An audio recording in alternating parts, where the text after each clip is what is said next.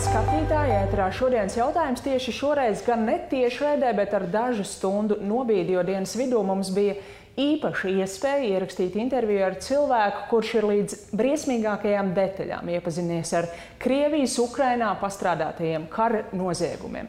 Un tā kamēr šeit ne pavisam netālu Hanzas Peronā tiekas tieslietu ministri no visas Eiropas, es šeit Latvijas ģenerāla prokuratūrā sarunāšos ar Ukrainas ģenerāla prokuroru Andriju Kostinu. Dobrīdien! Dobrīdien!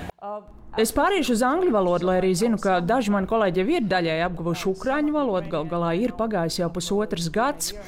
Pēc visa, ko esat redzējis un dzirdējis, vai jūs pats ticat, ka jebkad būs iespējams panākt patiesu taisnīgumu?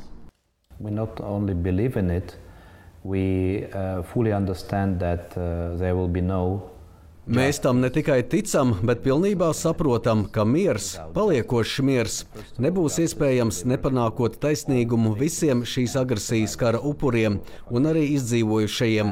Un mēs ticam, ka tas nav tikai Ukrainas un mūsu tiesu sistēmas pienākums. Mēs labi redzam, ka šis agresijas karš ir globāls karš. Nav nevienas valsts pasaulē, ko nebūtu skārušas šī kara sekas, un mēs pilnībā saprotam, ka tas ir civilizētās pasaules kopīgs pienākums panākt taisnīgumu pret visiem upuriem un izdzīvojušajiem, gan nacionālā, gan starptautiskā līmenī.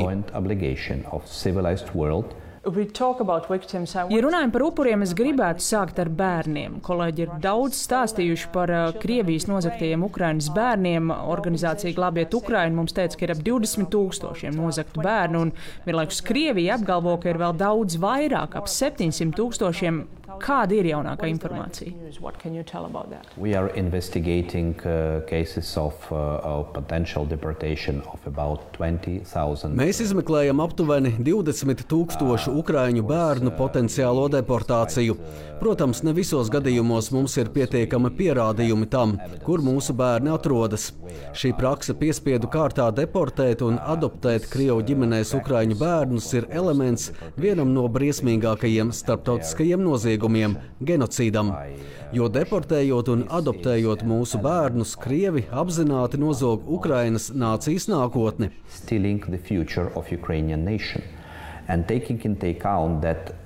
Un ņemiet vērā, ka gadu desmitiem Eiropā un civilizētajā pasaulē šādas pieredzes nav bijis. Tāpēc vēlreiz ir nepieciešama ļoti stingra starptautiska pozīcija, apliecinot, ka Ukrāņu bērnus nogādās atpakaļ Ukrainā pie viņu aizbildņiem un ģimenēm. Un tas, ko mēs kā tiesību sargājošā iestāde varam darīt, mēs varam izmantot visus juridiskos paņēmienus, lai sauktu pie atbildības un sodītu tos, kas ir iesaistīti šo noziegumu veikšanā un Starptautiskās krimināla tiesas izdotais aresta orderis pret prezidentu Putinu un pēdiņās komisāri Ļuvovu Belovu ir spilgts piemērs tam, ka pie šādiem kara noziegumiem neviens nav un nebūs pāri likumam. Brackets, uh, Ļuvova Belova uh, is uh, a vivid example that for such war crime no one is or will be above the law. Ticu, ka katrā intervijā pienāk brīdis, kad jums jautā, vai jūs pats ticat, ka Vladimiru Putinu būs iespējams saukt pie atbildības. Esmu dzirdējis jūs atbildam, ka ticat. Kāpēc? Uh, you know, um, Ziniet, pirmkārt, es paļaujos uz mūsu ekspertu personīgo pieredzi. Tagad viņi ir plaši zināmi starptautisko likumu eksperti, bet savu karjeru viņi sāka 90. gadu sākumā kā izmeklētāji, prokurori un advokāti dažādos starptautiskos tribunālos par konfliktiem bijušās Dienvidslāvijas teritorijā. Un daudzi no viņiem ir man teikuši, ka laikā, kad viņi sāka savu darbu, vācot pierādījumus un būvējot lietas, viņi neticēja, ka redzēs cietumā tos, kas šos noziegumus pastrādājuši. Bet vēlāk visi vainīgie tika noķerti un saukti pie atbildības.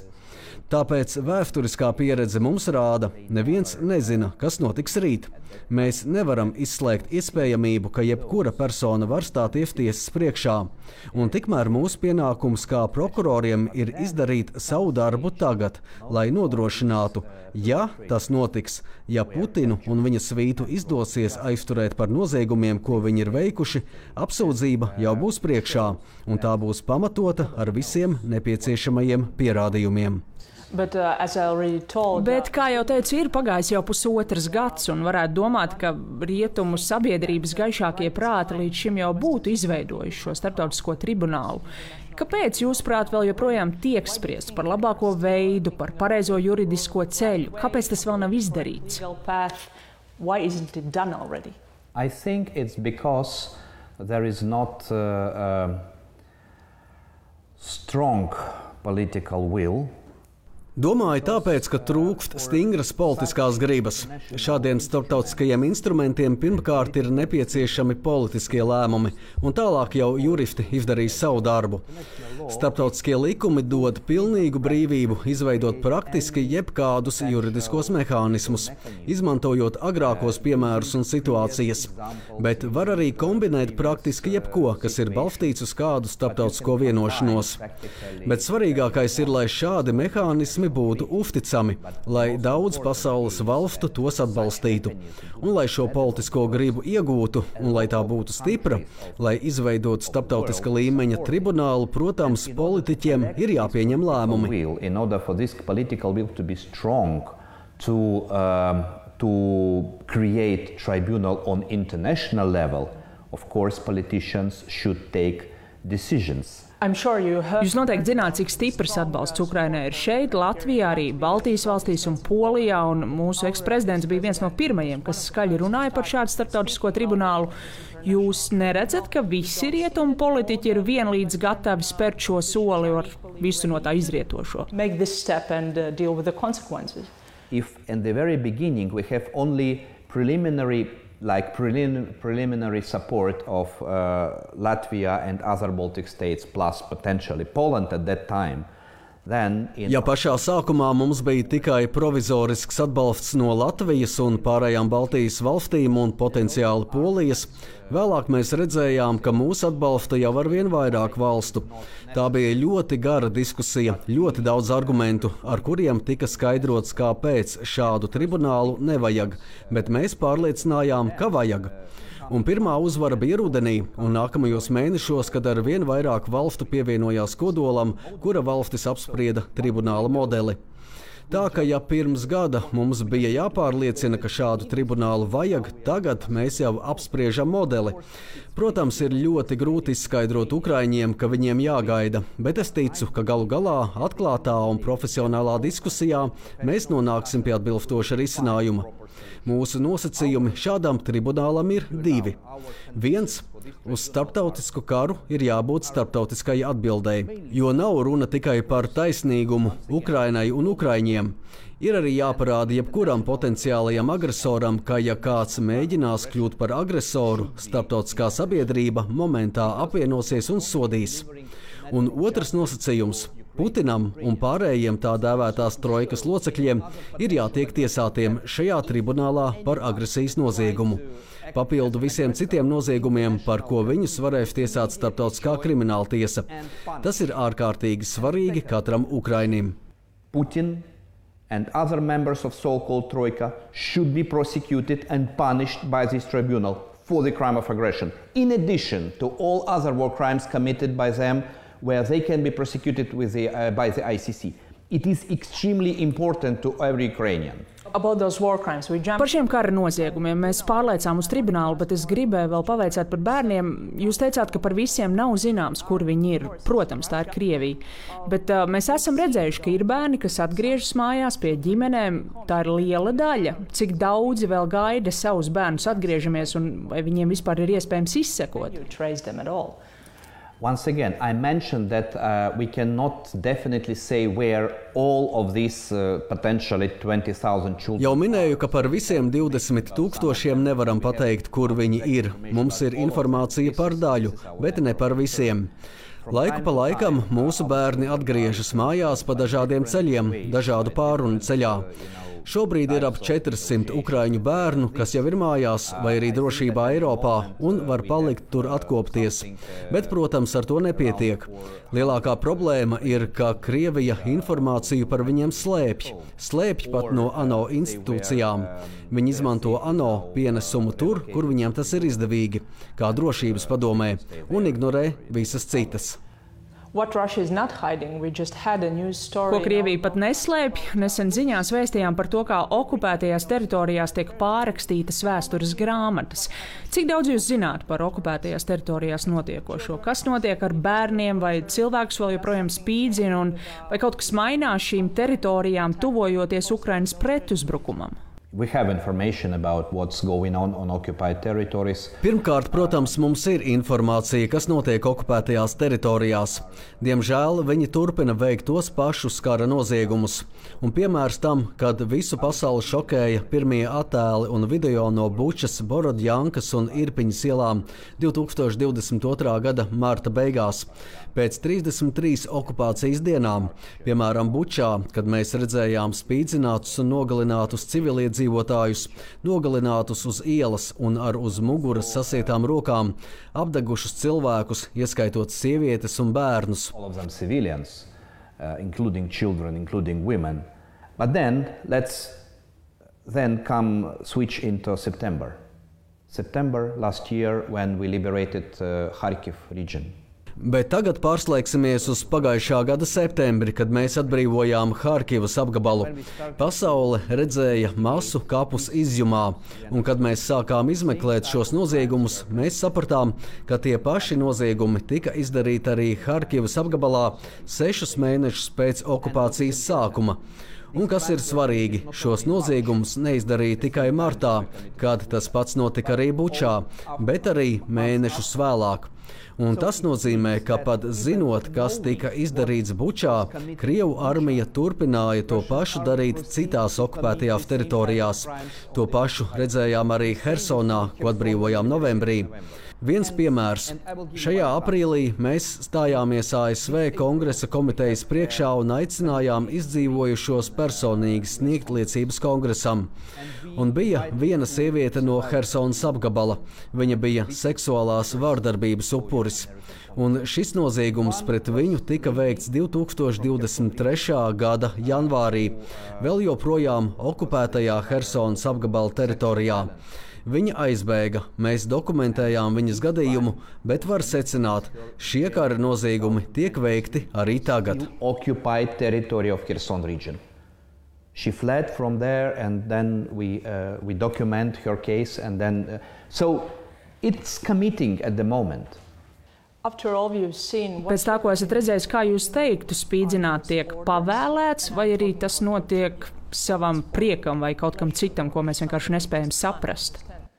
I think uh, we all uh, understand that uh, this is not for pleasure, this is an intentional policy. Domāju, ka ir skaidrs, ka tas nav priekam.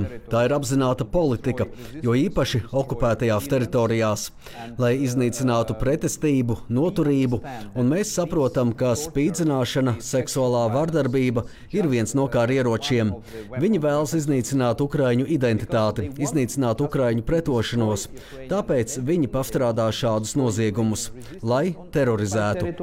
That's why they, they commit such type of crimes in order to terrorize the others. Yeah, well, that, uh, Reizēm šķiet, ka, kad visa pasaule domā neko briesmīgāku, Krievija vairs nevar izdarīt. Mēs esam redzējuši visu. Krievija pierāda, ka var gan, un bija šis gadījums, kad Krievijas karavīri nogrieza galvu dzīvam Ukrainas karavīram. Kā ar izmeklēšanu šajā gadījumā, vai jūs zināt, kurš to izdarīja un kur šie cilvēki ir?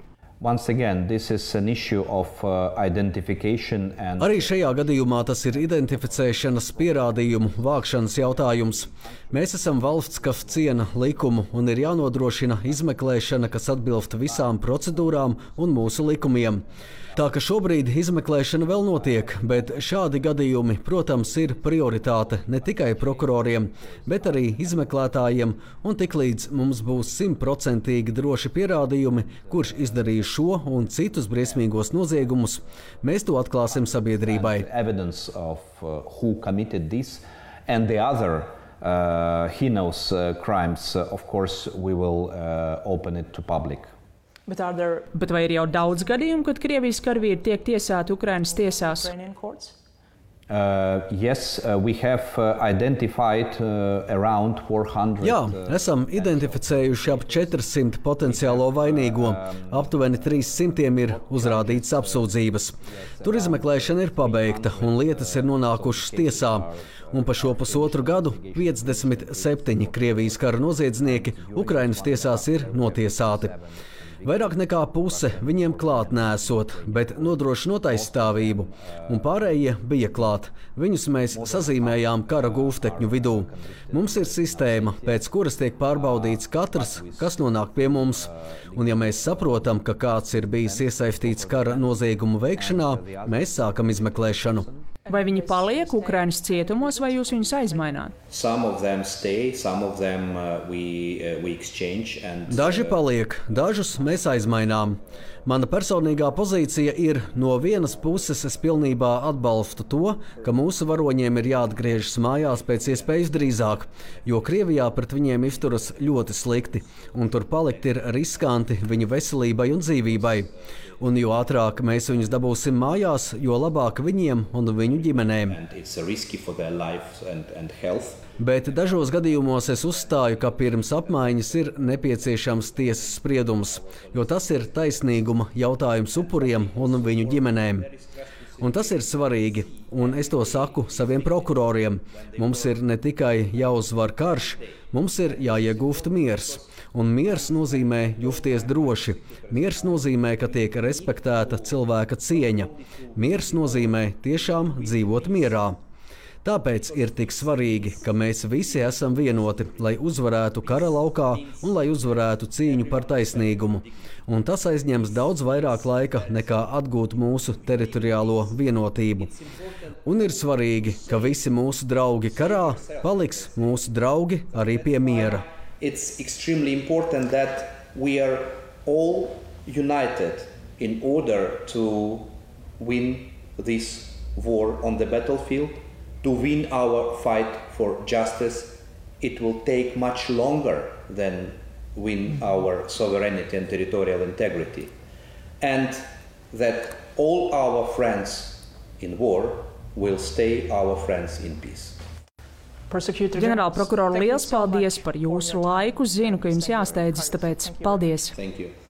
Paldies arī jums, skatītāji, par uzmanību šovakar. Mēs tiksimies jau rīt ierastajā formātā, bet šovakar visu labu!